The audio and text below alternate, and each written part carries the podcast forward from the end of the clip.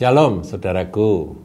Kali ini dalam suara gembala saya akan share tentang satu ayat saja singkat. Tapi perenungan ini diharap memperkaya akan eh, kerohanian Anda ya. Karena ini saya akan ambilkan ayat dari kitab Amsal yaitu kitab hikmat saudara kebijaksanaan. Yang kalau kita merenungkan dan mengizinkan Roh Kudus mengajar maka kita akan dijadikan bijak oleh uh, ayat-ayat di dalam Amsal Sulaiman ini. Amsal 27 ayat 7. Orang yang kenyang menginjak-injak madu, tetapi orang yang lapar, bagi orang yang lapar, segala yang pahit dirasakan manis. Logis banget saudaraku, tapi coba kita bedah dan kita renungkan madu itu adalah makanan yang mahal dan sangat berguna bagi kesehatan tubuh manusia. Dari zaman itu, zaman Amsal ditulis sampai zaman sekarang, saudaraku.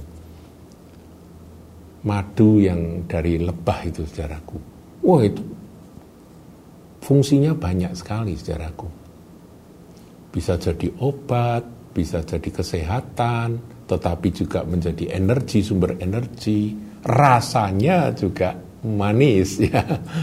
Manis seperti madu. Makanya orang-orang eh, yang berbahasa Inggris itu kalau manggil kekasihnya kan honey gitu ya, artinya manis gitu. Itu saudara, madu.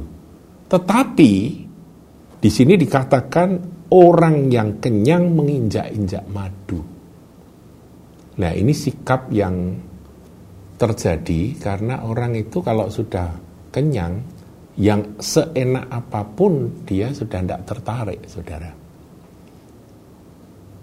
Madu itu padahal juga sering digambarkan menjadi firman Tuhan, saudaraku ya. Firman Tuhan itu seperti madu yang manis. Itu ada ayatnya.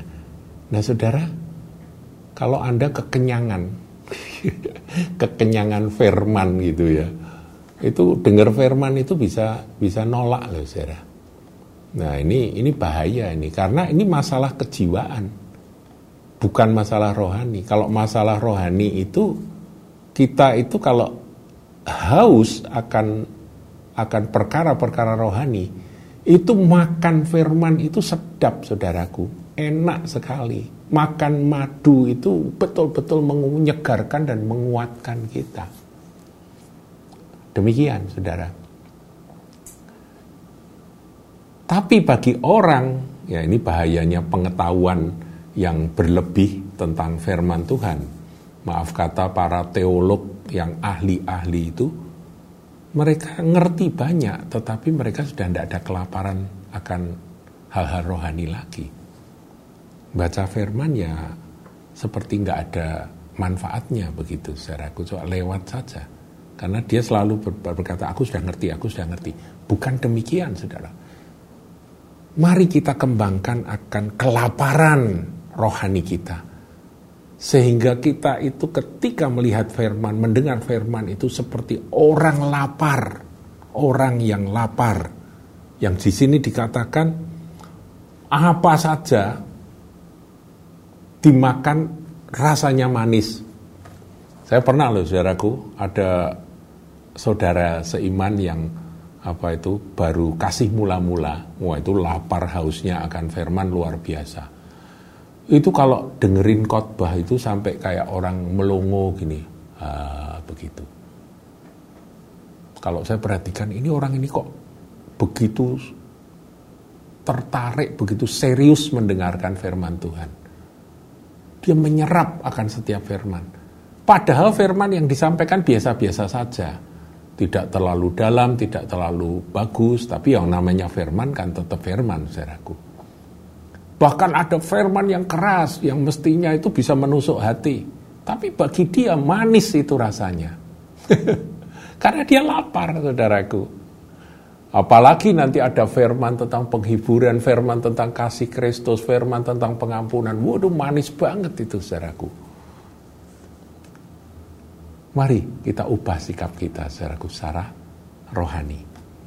Kita selalu berdoa Tuhan beri aku kelaparan. Beri aku kehausan. akan engkau. Tetapi bagi orang yang lapar dan haus, tak tambah ya saudaraku ya, segala yang pahit dirasakan manis. Tapi orang yang kenyang menginjak-injak madu. Saudara, jangan sampai kita kenyang dalam arti yang salah. Kita dikenyangkan, itu artinya dipuaskan secara rohani. Sehingga kita sehat dan kita terus membutuhkan akan madu surgawi tersebut. Itu yang benar, saudaraku. Nah, ini rohani. Nah, kalau jasmani gimana?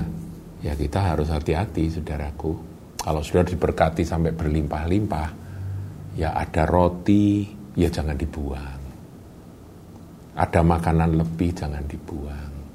Anda kenyang, itu enak kalau bagi orang lapar. Tapi bagi Anda yang kenyang, mungkin Anda sudah tidak pengen makan lagi. Ada orang lain yang menggenapi akan ayat Tidak usah roti yang enak, roti-roti biasa aja kalau aku lapar. Ya itu jadi enak, saudaraku. Kemarin saya makan eh, makan di sebuah rumah makan, saya bilang, uh supnya enak sekali. Saya memuji-muji setengah mati akan masakan tersebut. Teman-teman ketawa dan mereka bilang, ah Om Hin lapar itu pasti. Nah, saya mengaminkan, ya benar ya aku lapar. Sebab hunger is the best sauce, yaitu orang Belanda bilang. Jadi lapar itu adalah bumbu atau saus yang terbaik, saudaraku. Jadi tetaplah saudara lapar dan haus akan kebenaran firman itu pengertian rohani. Dan kedua, perhatikan orang-orang yang lapar ketika engkau berlebih. Bagikan pada mereka. Mungkin bagi Anda itu Anda rasa kurang enak, kurang sedap.